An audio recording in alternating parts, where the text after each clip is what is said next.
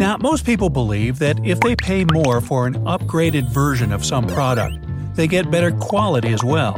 Unfortunately, this rule doesn't work every time. How about we figure out if there's any need to pay more for a faster internet, extended warranty, or a bigger helping of french fries? Ooh, french fries. 1. Sunscreen above SPF 50.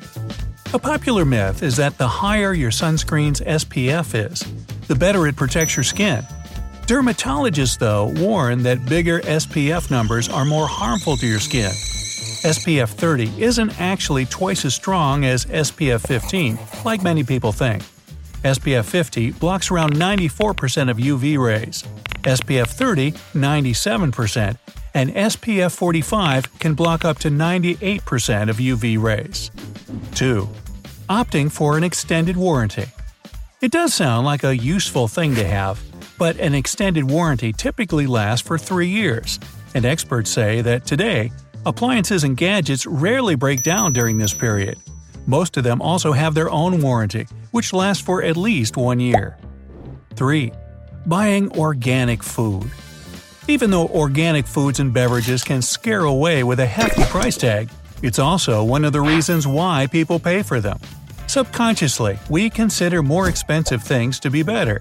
And while it's not always the case, some organic products can be 300% more expensive than food and drinks. To save money, buy only those organic products that could otherwise contain a lot of pesticides, for example, strawberries, apples, grapes, or spinach.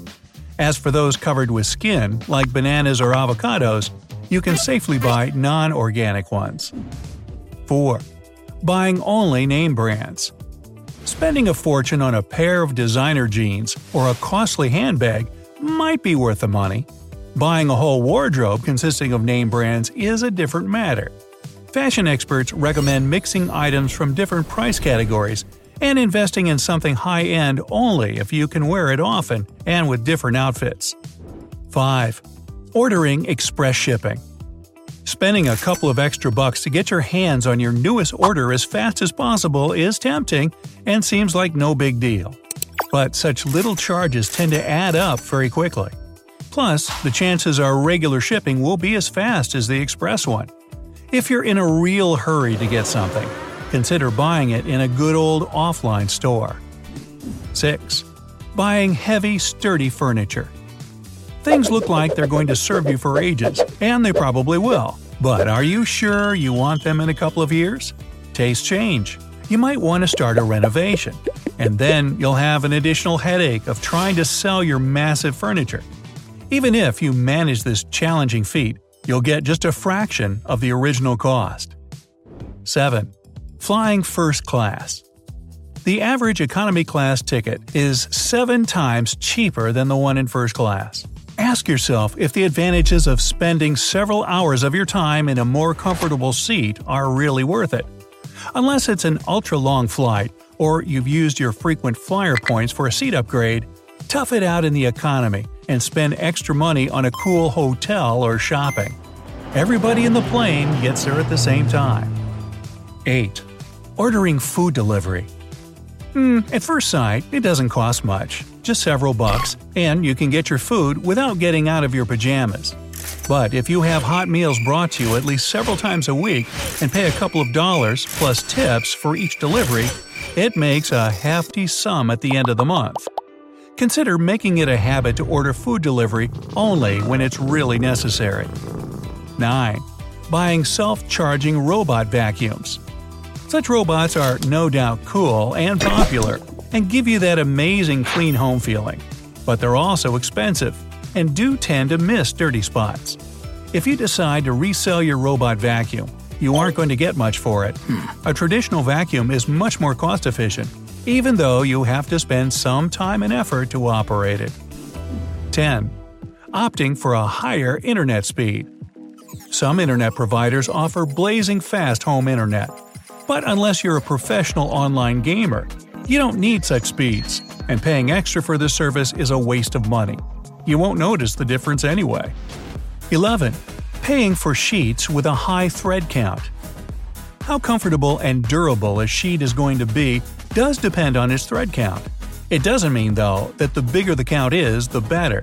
Experts say that the best thread count is 200 to 600. If it's higher than that, you're paying not for better bedding, but for a marketing ploy. 12. Getting a high end gym membership. A spacious room with cutting edge equipment and a central location.